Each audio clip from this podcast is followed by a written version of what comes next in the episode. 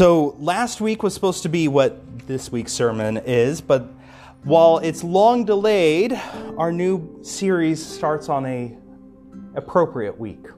We begin today uh, a new book series. We've been going back and forth between the Old and New Testament. We then took a little bit of a detour into talking about the liturgy of our service, why we do what we do, but we're back to a book.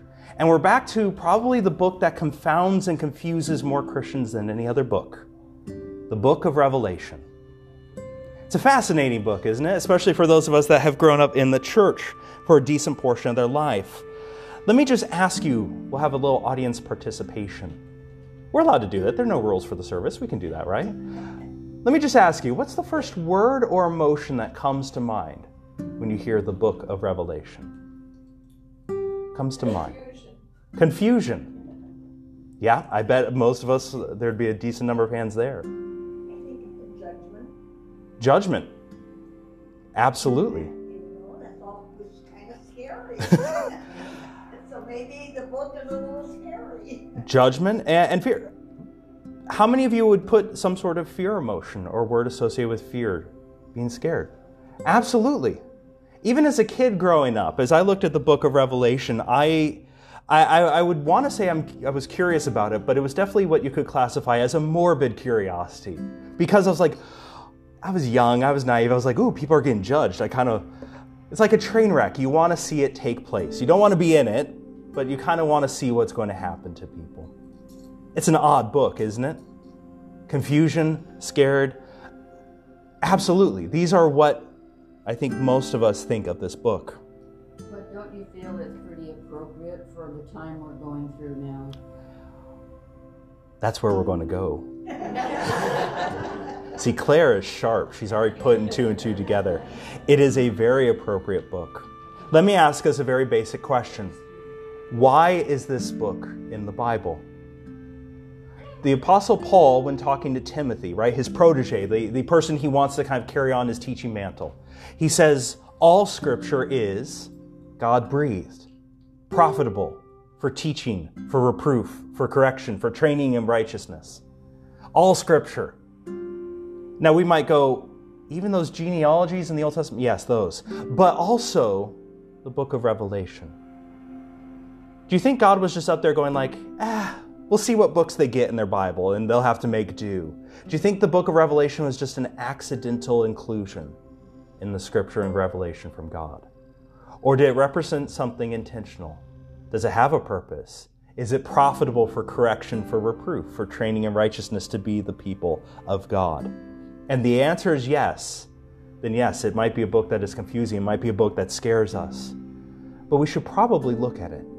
Because I think God gave it to us. And I think, as Claire quite rightly put together, I think He gave it to us for times such as these times when we feel afraid, times when we look to what is coming tomorrow and go, I don't know what tomorrow is going to bring. And I'm pretty sure it's, there's a decent chance it's not going to be a good thing.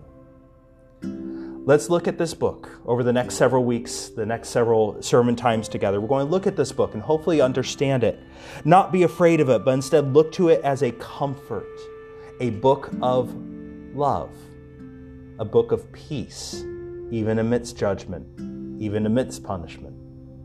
Let me open by reading from uh, the book of Revelation, and let's go from there.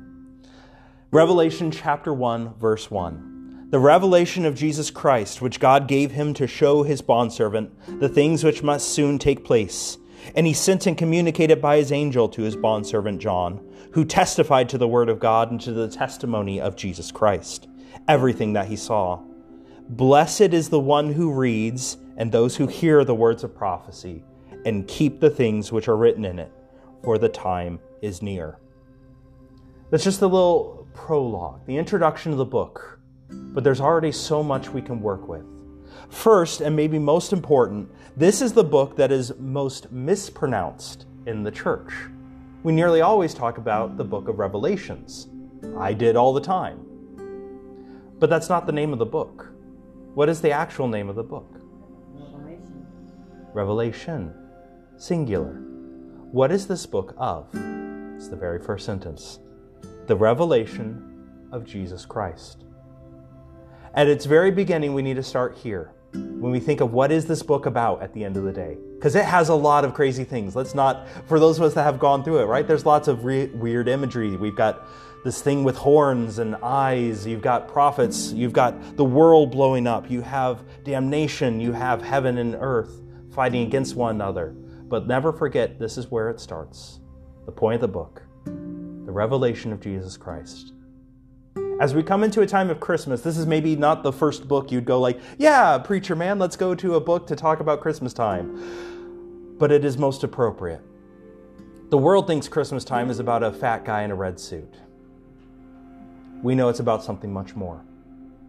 Who is Jesus, though? The Gospels give us a good picture. They start with what he has done for us. We commemorate that, Christ's work on the cross. But that is only part of the story, is it not? The story of the Gospels does not end in a tomb, it ends in an empty tomb. When we pray for communion, right? For as long as we eat this bread and drink this cup, we proclaim the Lord's death until he comes again. There's more to the story. We, who is Jesus Christ? If we focus that only on the Gospels, we only have half the picture. He is more. This book is the revelation of Jesus Christ. Who is this God that we serve? Who is this God that we follow after? That is what this book is going to be. Let us never forget in the weeks ahead, as we go through the various parts of the book, this is up from the beginning the mission statement.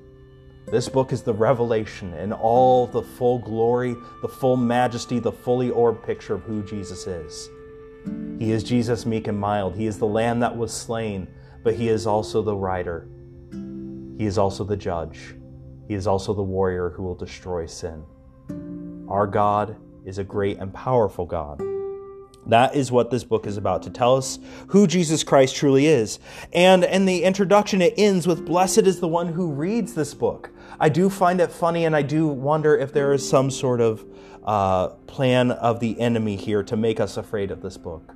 Because he even tells us we are blessed and enriched anytime we read Scripture.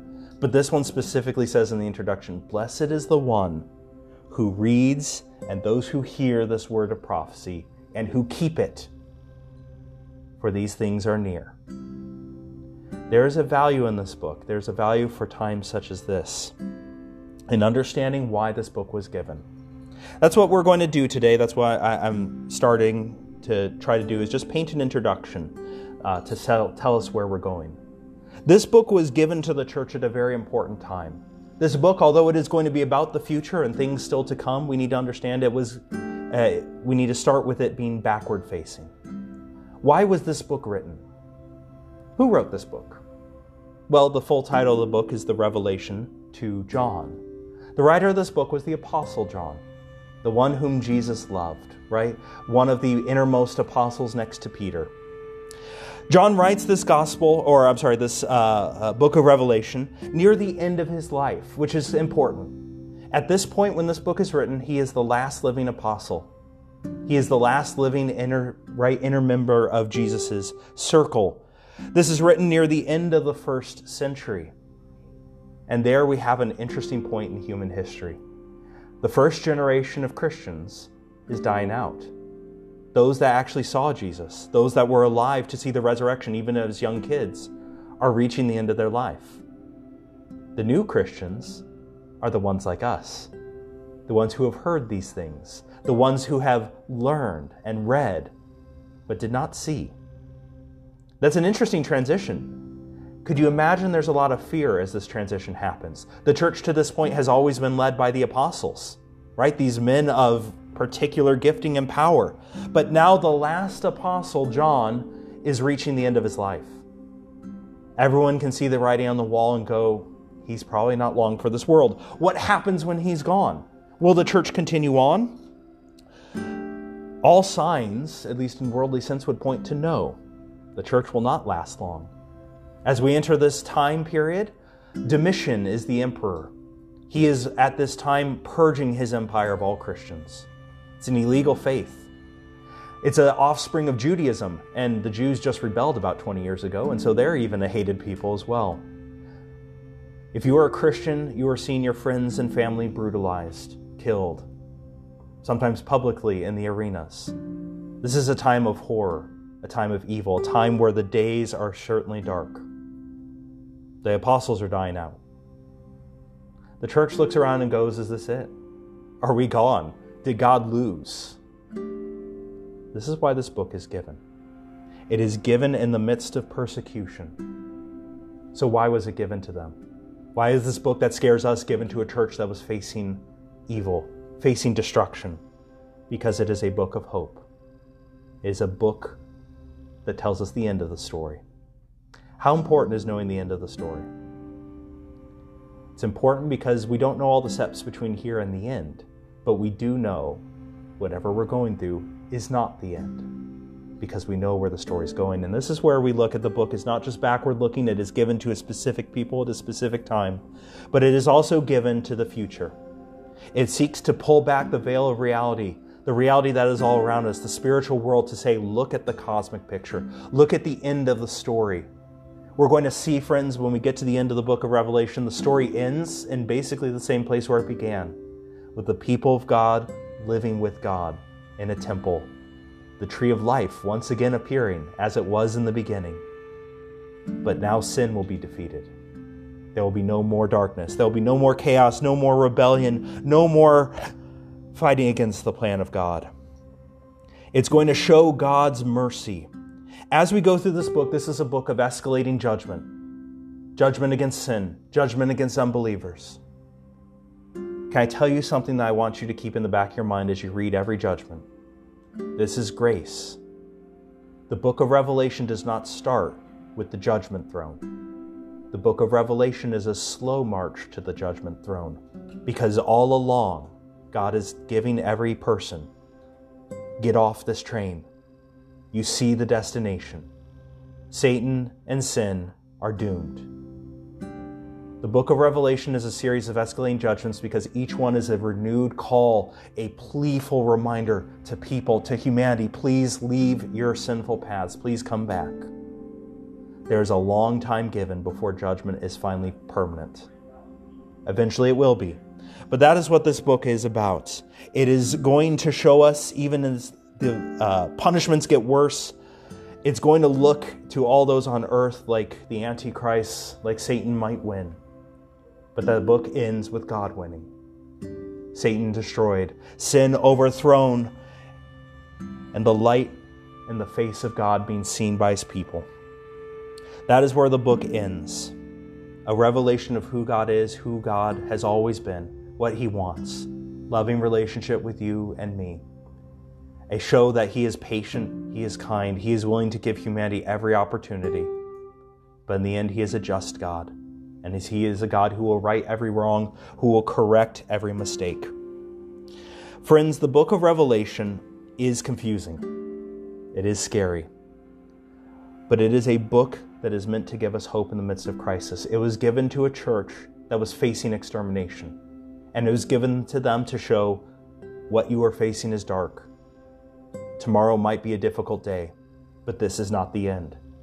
The end of our story, the end of the church's story, the end of God's story is not in defeat, it is not in fear, it is in victory that is permanent and final. It is in the destruction of sin, the overthrowing of all that is wrong. As we go through this book over the next coming weeks, as we live in a world where there's a new variant of COVID almost every day you turn on the TV, where we continue to live not knowing what tomorrow is going to bring, I want this book to bring you comfort. I want this book to bring you joy. This is the end of the story. The end of our story is living with God forevermore. Not just sitting on a cloud playing a harp and doing nothing else, but being who you and I were made to be free from pain, free from sin, free to enjoy and live and rule creation as God intended us to. The end of the story is that we get to see the face of God. We get to see the King in his beauty. What a wonderful end of the story. Let it bring you comfort. Let it bring you joy. Let the various images and the stories not merely confuse us and scare us, but let us know that this is just the path. And it might be a dark path and it might be a difficult path, but it is a path where God is at the end and God wins. No matter what physically happens in this world, no matter what curve the news is going to throw at us tomorrow, friends, nothing stops God. God didn't write the end of the story and say, I hope it's going to work out. Fingers crossed. I'm really betting on this. God wrote the end of the story. He is the Alpha and the Omega. He says, This is where it ends. Period. End of sentence. End of paragraph. End of book. Let that comfort you. Let that sustain you in every day you have to face. All those, and this is the lesson I want us to take from today, all those who place their hope in Him, all those who seek their peace, their comfort, their center in Him, are never left wanting. They are left sitting beside the tree of life, whose leaves are for the healing of the nations. Over our next few weeks, I hope you and I can truly understand who this Jesus Christ is, not just who society, who even sometimes the church make him out to be, a caricature, a miniature of who he truly is. But let us understand the King and his beauty, and let this book bring you comfort. Can you bow your heads as we pray?